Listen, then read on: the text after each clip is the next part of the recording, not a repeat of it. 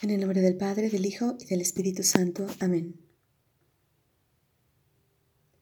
Ven Espíritu Santo, acompáñanos, acompaña a la iglesia entera en este día de duelo, en este día en que nuestros corazones se llenan de tristeza por la muerte de Jesús. Ven Espíritu Santo, acompáñanos, consuélanos Danos la esperanza de saber que Cristo va a resucitar, de que la muerte no tiene la última palabra. Hoy, sábado santo, la iglesia nos invita a recordar a María, que ha quedado sola con un tremendo dolor por la muerte de Jesús. Quisiera leer el Evangelio de San Juan, capítulo 19, del 26 al 27. Cuando Jesús vio a su madre y a su lado al discípulo a quien él amaba, dijo a su madre, María, ahí tienes a tu hijo. Luego dijo al discípulo, ahí tienes a tu madre. Y desde aquel momento el discípulo la recibió en su casa. Palabra del Señor, gloria a ti, Señor Jesús. En este día podemos tener estas dos actitudes la primera, acompañar a María. La segunda, esperar con ella y junto a ella, con grandísima esperanza, la resurrección de Jesús. Jesús ha muerto. Aquel que es la palabra está ahora en silencio. Todo está cumplido. Fueron sus últimas palabras. Con su vida y con su muerte, nos ha gritado que Dios nos ama. Ahora nada ni nadie nos podrá hacer dudar de ese amor. Este fue tal vez el día de la mayor soledad de la tierra. Dice el Evangelio que cuando Cristo colgaba de la cruz, espesas tinieblas cubrieron la tierra. Y después, Mateo nos habla de un terremoto. Hemos llevado a la muerte a aquel que es la luz. Por eso las tinieblas nos rodean. Lo mismo pasa tantas veces en nuestras vidas. Cuando preferimos el mundo y renunciamos a Cristo, todo nuestro ser se llena de oscuridad. Y cuando Cristo no está, también todo se tambalea. Imagina la oscuridad de los apóstoles. Ellos están viviendo un momento terrible. Seguramente no han dormido. Han llorado mucho se sienten solos. Su maestro ha muerto. Se sienten culpables porque lo abandonaron. Pedro lo negó. Otro de ellos, Judas, lo vendió y se ahorcó.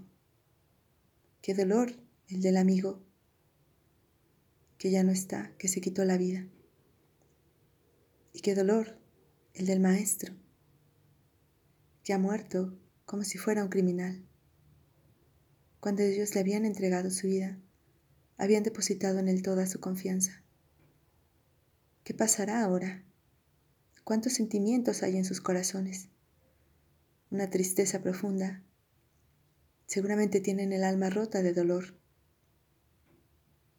Hay frustración, desilusión, vergüenza, culpa, decepción, miedo. Ellos no han entendido la resurrección de Jesús. Mira también a María, la Madre. Mira su corazón. Ella también está destrozada. Podríamos poner en labios de María esta oración del libro de las lamentaciones, capítulo 1, versículo 12. Mirad y ved si hay dolor comparable a mi dolor cómo me ha tratado y afligido el Señor. No hay palabras para describir el dolor de una madre que pierde a su hijo. Tampoco hay palabras para describir el dolor terrible que tiene María al haber visto cómo fue tratado su hijo, al ver su cuerpo deshecho, flagelado, todo él hecho una llaga viviente. Al haber visto su cabeza coronada de espinas, clavado como un criminal, cuando no hubo en él maldad ni en su boca mentira.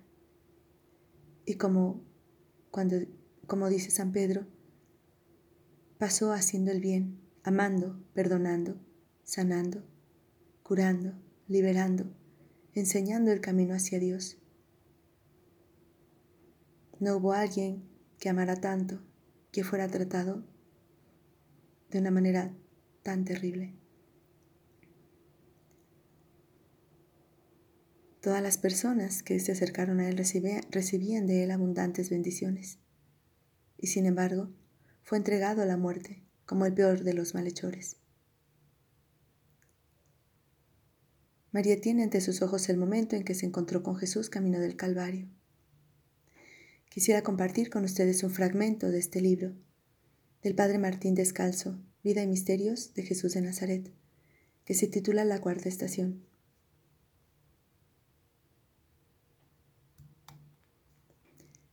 y dice así. Ahora ya nadie pudo contener a la madre. Tomó el manto y salió al camino. Aquello era una locura. Iba a sufrir inútilmente e incluso iba a aumentar los dolores de su hijo.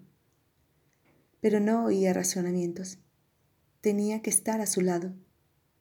Ella tenía un lugar al pie de aquella cruz. ¿Y si también a ella le ocurría algo? ¿Y si el populacho enloquecido se volvía contra la madre del reo? No oía, no quería oír. Juan y Magdalena salieron también corriendo tras ella. El camino desde Betania a Jerusalén se les hizo interminable. Todo les parecía distinto. Tenían aún en los ojos las imágenes del domingo pasado, cuando con Jesús habían recorrido este mismo camino en triunfo. Ahora veían la ciudad teñida de sangre. A derecha e izquierda del camino se alzaban millares de tiendas de campaña, de las que salían los humos de la comida del mediodía. Quienes los vieran cruzar corriendo, mal podían sospechar la angustia que se había adueñado de aquellos tres corazones. Voy a saltarme algunos fragmentos.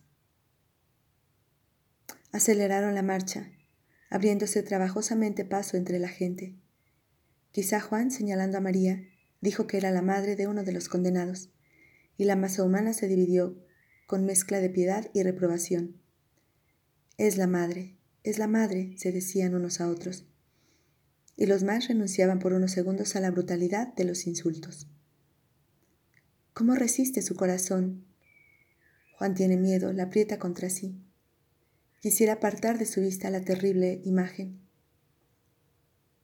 No va a resistir, pero ella está allí, entera, aterrada, pero sin desmayarse desgarrada, pero aceptando. Todo en ella es un sí a la voluntad de lo alto. Lleva 30 años preparándose para este momento, y esta preparación no hace menos dolorosa esta hora, pero sí más serena su aceptación. Ve a su hijo, ve los despojos, los despojos que han quedado de él, y apenas puede creerlo. Lo sabe y le parece imposible. ¿Dónde está el ángel ahora? ¿Por qué no repite ahora aquello de llena de gracia? Ahora que solo el dolor más vertiginoso la llena. Y cuando dijo que el Señor estaría con ella, ¿se refería a este momento? Sí, Él es su Señor. Lo sabe por la fe. ¿E Isabel repetiría aquello de bendita entre las mujeres? ¿Bendita o insultada? compadecida o repudiada. También el Hijo ha visto ya a la Madre, y es ahora Él quien quisiera esconderse. Si tuviera las manos sueltas se limpiaría el rostro y se alistaría el cabello para que ella no lo viera como está. Jesús hace un esfuerzo por enderezarse, y es como si ante el dolor de ella todos sus dolores hubieran desaparecido. Se miran, y en la mirada se abrazan sus almas, y el dolor de los dos disminuye al saberse acompañados, y el dolor de los dos crece al saber que el otro sufre. Y luego los dos se olvidan de sus dolores para unirse en la aceptación. Es allí, en la común entrega, donde se sienten verdadera y definitivamente unidos. Lo que en realidad distingue a estos dos corazones no es la plenitud de su dolor, sino la plenitud de su amor y de su entrega.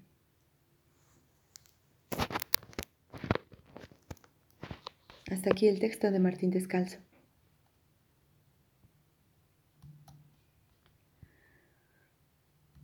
Madre, podemos llamarte así porque antes de morir Jesús te dejó como Madre nuestra. Te pedimos que nos acojas como a tus hijos. ¿Cómo es posible que nos acojas con tanto amor y con tanta ternura, a pesar de haber sido los culpables de la muerte de tu Hijo? Sí, sí, Señora y Madre nuestra, porque Jesús pagó la deuda que nosotros no podíamos pagar. Él cargó con nuestros pecados el castigo de nuestra paz cayó sobre él, y por sus llagas hemos sido curados. Madre, hoy venimos ante ti. Queremos agradecerte a que aceptes ser nuestra madre. Queremos decirte que te amamos. Queremos consolarte. Que recuerdes las promesas que te dijo el ángel. No temas, has hallado gracia ante Dios. Tu hijo será grande y será llamado Hijo de Dios. Heredará el trono de David su Padre, y su reinado no tendrá fin.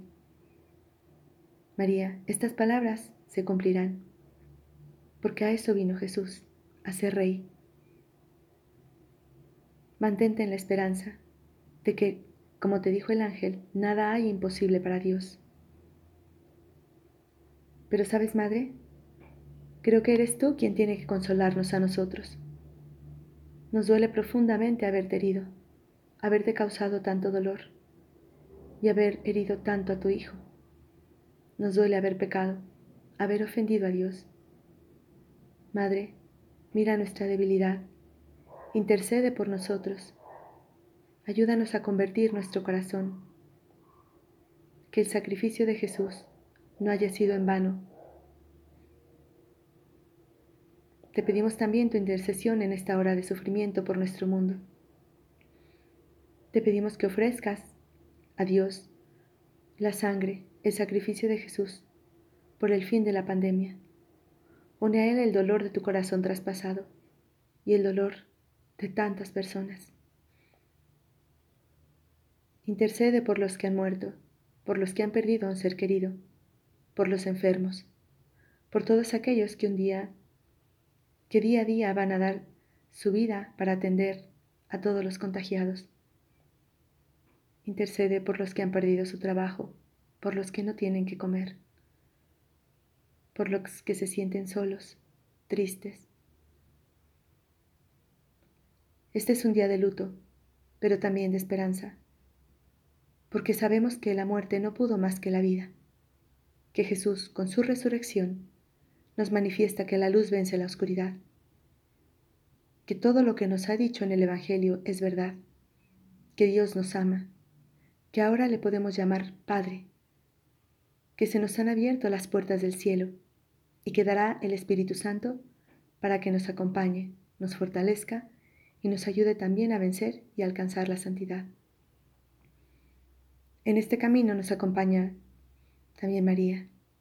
Terminemos escuchando las palabras que ella dirigió a Juan Diego y a todos los hombres, especialmente a nosotros en este momento. Oye y ten entendido, hijo mío, el más pequeño, que es nada lo que te asusta y aflige. No se turbe tu corazón. No temas esta enfermedad ni ninguna otra, ni tampoco ninguna angustia. ¿No estoy yo aquí que soy tu madre? ¿No estás bajo mi sombra? ¿No soy yo tu salud? ¿No estás por ventura en mi regazo? ¿Qué más has menester? No te apene ni te inquiete cosa alguna. Vivamos este día con un corazón lleno de esperanza por la resurrección de Jesús y muy unidos a María.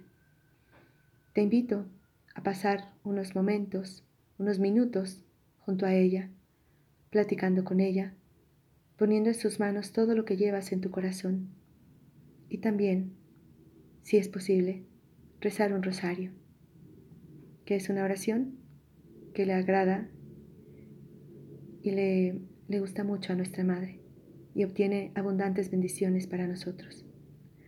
Te damos gracias, Señor, por todos tus beneficios, a ti que vives y reinas por los siglos de los siglos. Amén. Cristo Rey nuestro, venga tu reino. Virgen prudentísima María, Madre de la Iglesia, ruega por nosotros, en el nombre del Padre, del Hijo y del Espíritu Santo. Amén.